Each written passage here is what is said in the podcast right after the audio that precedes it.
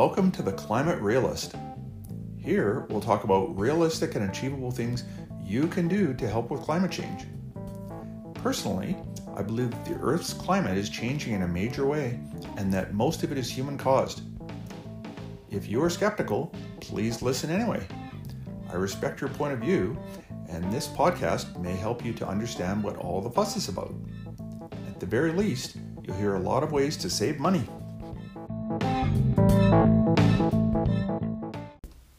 This week, we're going to talk about electric and hybrid pickup trucks. An ideal electric vehicle is one without the range anxiety.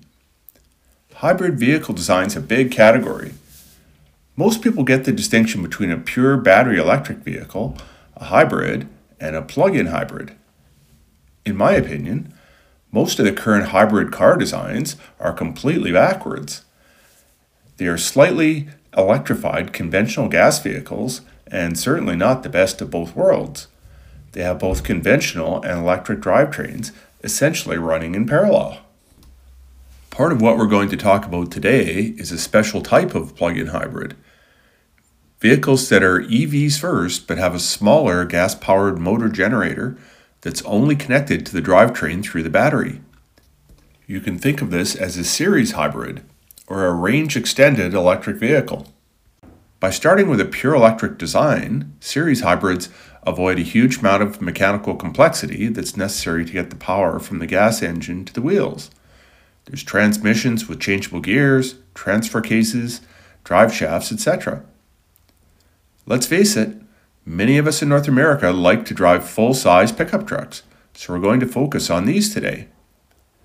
It's kind of ironic that the archaic body on frame design of all traditional North American full size trucks is also the easiest to electrify. Why is this? Because the frame is completely separate from the cab and cargo box. Physically, they're connected by just a few bolts. And the engine and the drivetrain are all connected to the frame, not the body. So, in concept, you can use the same body quite easily with either a conventional gas powered vehicle or an electric vehicle. As long as the frame has the same connection points to bolt onto, either will work. So along comes Ford with their F 150 Lightning electric pickup truck over a year ago. The body is very similar to the gas powered F 150. Ford developed a pure electric drive system and a strong frame optimized for electric, but with similar mounting points so that they could then bolt on an otherwise conventional cabin box. Brilliant. Even more important, they designed it to be a work truck first.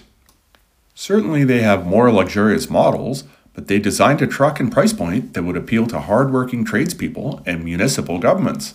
More brilliant. GM has taken a different tack with their Chevy Silverado EV based on their Ultium electric platform. This is planned for release in 2024. It's a more daring design than the Ford or Ram models discussed here because it doesn't have a conventional frame. Since the 1930s, almost every pickup truck has had a similar frame design. Cars used to be built this way too, until unibody designs took over in the 60s. The Silverado battery assembly itself serves as a structural member of the frame. While this can seem like a small detail, it's a really big departure from old school truck design. It certainly makes sense from an electric vehicle point of view because the heavy battery can be kept as low as possible and needs substantial protection and strength anyway. If you look at a picture of the Silverado EV, it differs from their gas powered model in a very fundamental way, right where the box meets the cab. With a gas powered Silverado, or almost all other pickup trucks, the box is separated from the cab by an inch or more. With the Silverado EV, there's no gap or seam between the bed and the cab, and there's a slope transition from the cab to the box area. Well, the one piece body box design certainly has some advantages, like allowing cargo to intrude into the back seat area. It also has the disadvantage of just looking different. It's also not apparent how a camper or a sled deck or other truck accessories would fit. The other thing that a separate box and body allowed was for less torsional rigidity in the frame. I don't know if you've ever watched a pickup truck with a heavy load navigate very uneven terrain, but there's a distinct twist that happens between the cab and the box. Back to the future sometimes becomes back to the past. General Motors has done a similarly radical truck style before. The weird, or beautiful depending on your point of view, Avalanche trucks produced from 2001 to 2013. Seems like they stopped making these for a reason.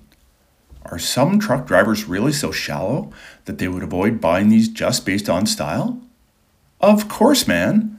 A vehicle's like an extension of your personality. Automakers take note, style counts. The Honda Ridgeline medium sized pickup also had a similar continuous body and box, but had a unibody frame more typical of cars. It seems even Honda gave up on the seamless body box style because all the Ridgelines since about 2017 have a very distinct seam between the body and the box and a relatively vertical back of the cab. Whether this seam is actually required or is a styling change is probably debatable.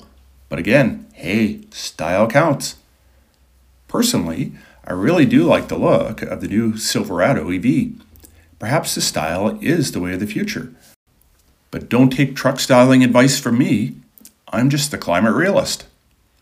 The GM Electra trucks seem to be targeting more a luxury end of the range, but you have to start somewhere. I found it particularly odd that GM would decide to first release an electric Hummer.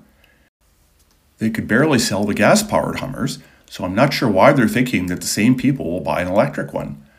Perhaps there's some thought of military customers. For the rest of us, even if you have six figures to spend on an ungainly environmental disaster on wheels, an electric Hummer may not be the best candidate for a vehicle to help save the climate. Similarly, they focused on Cadillac being their first fully electric line. Again, this somewhat counterproductive treatment of electric being some sort of a luxury as opposed to a way of reducing carbon output. For the same amount of money, the planet would be better off having two or three basic Chevy electric trucks on the road or half a dozen Chevy Bolts than one ultra expensive Hummer. But realistically, GM had to start somewhere. Hopefully, much less expensive models will follow. Another downside to GM's electrification plan they made a very strange decision, from my point of view, to stop supporting Apple CarPlay and Android Auto in any of their future electric vehicles. Like many people, I really like to be able to use my phone as my trusty navigation co pilot, and having all of my familiar music, contacts, and communication available in a safe way in the vehicle. At this point in time, I would not buy any vehicle that did not support Apple CarPlay and Android Auto and surveys have shown that about 90% of people take the same stand. I think this decision may prove to be an existential risk for General Motors. Hopefully, they will reconsider. Anyway, from a climate realist perspective, Ford wins this round simply because having a less expensive vehicle available means that more of them can be on the road, replacing gas powered vehicles, all meaning less CO2. But from the truck customer's perspective, the electric F 150 and GM offerings have a built in disadvantage. Range anxiety is a common complaint for any EV, but in the case of trucks, it's even more serious because they sometimes need to haul heavy or non aerodynamic loads. Think of a load of hay bales, an ATV, snowmobiles, or a camper. These take a lot of energy to push through the air. And towing trailers is especially inefficient. If you put a 20 foot boat or a travel trailer behind it, your range is drastically affected. And trailers often weigh more than the towing vehicle itself. If you're trying to pull the travel trailer loaded with camping supplies up steep hills, the range is suddenly a small fraction of what it might be unloaded on a flat road. Your favorite little mountain lake camping spot might be out of reach unless you opted for the most expensive long range model.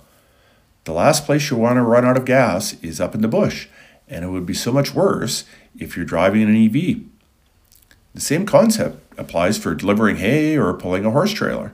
Range will be drastically affected. Then along comes Ram, what we used to call Dodge Ram back in the day, and they have come out with an electrified Ramcharger that takes a similar tack to Ford. Electric drivetrain from the ground up with a fairly conventional cargo box and body bolted on top. Well done.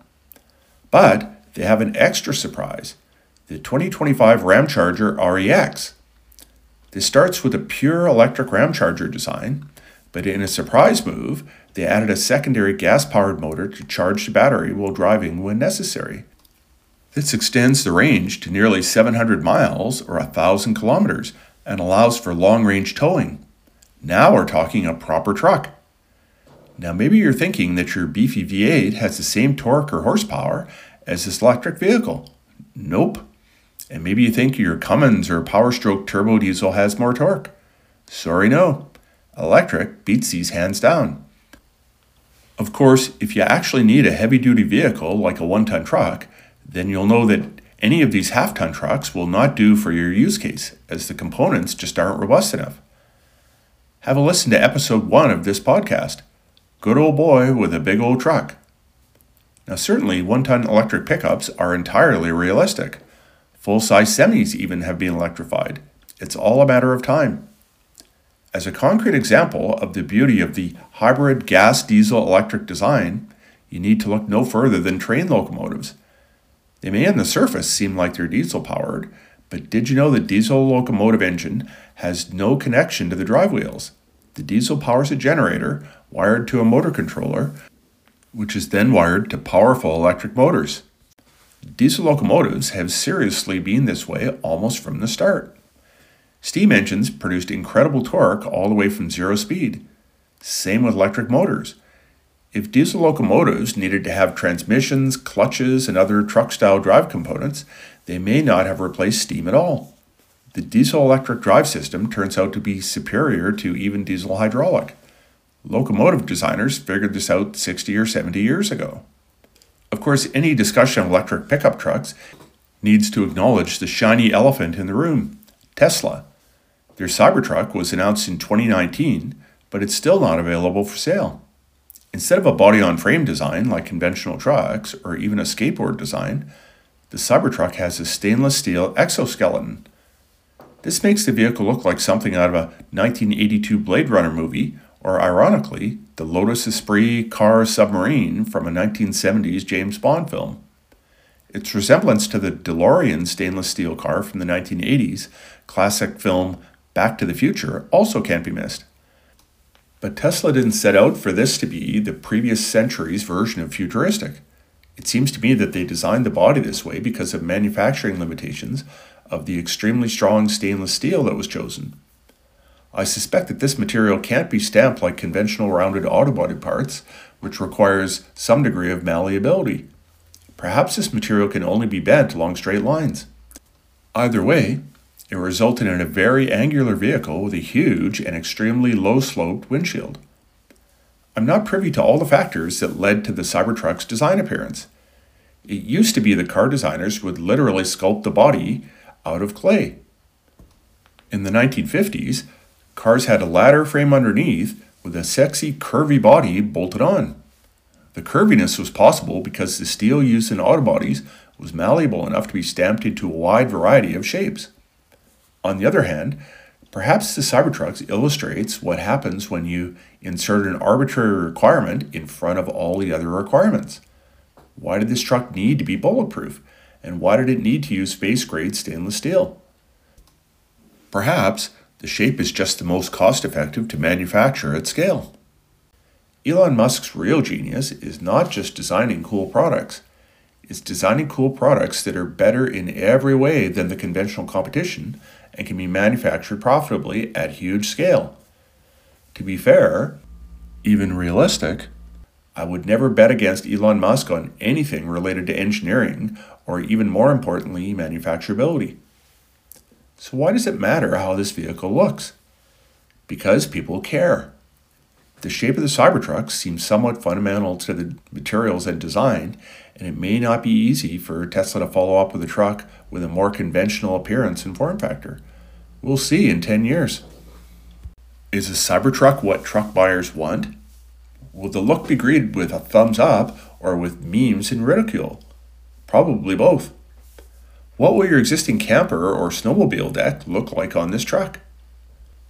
Most importantly, will the shape be embraced by the existing conservative and notoriously brand loyal buyers of Ford, GM, and Ram trucks, or even Toyota buyers? I seriously have my doubts. Will it sell to urban buyers who've never had a truck before? Probably so. Now, I'm sure there will be lots of people that buy Cybertrucks simply because it's cool technology or as a way of caring for the planet. And fair enough. But I have a feeling that the main market for Cybertruck is the same market as for early Tesla car fans. Unless people were already in the market for a truck or have a use for it, it would be better for the planet if they stuck to a Tesla Model X or Y. Or if you want a sexy, curvy sports sedan that outperforms million dollar supercars, then get a Model S Plaid. Trucks aren't supposed to be sports cars. And let's not forget Rivian. This is a groundbreaking electric pickup truck design, yet fairly conservative looking. The thing is, it's not quite the size of full size American trucks, so that alone might be a deal breaker for some.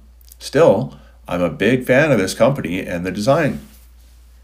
If you want to get a feel for Rivian, watch the documentary movie A Long Way Up Along with electric Harley motorcycles, prototype Rivian trucks were the silent co stars of this Ewan McGregor, Charlie Boorman documentary buddy movie.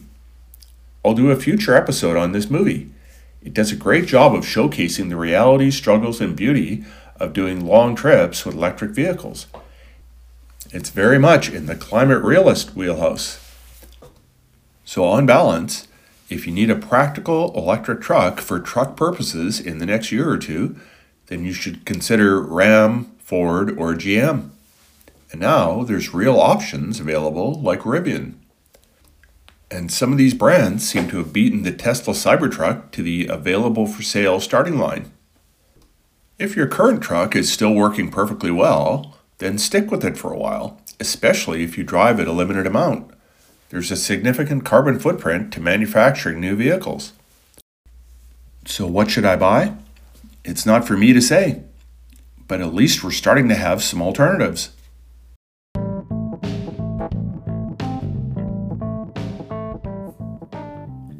Thanks for listening to this episode of The Climate Realist.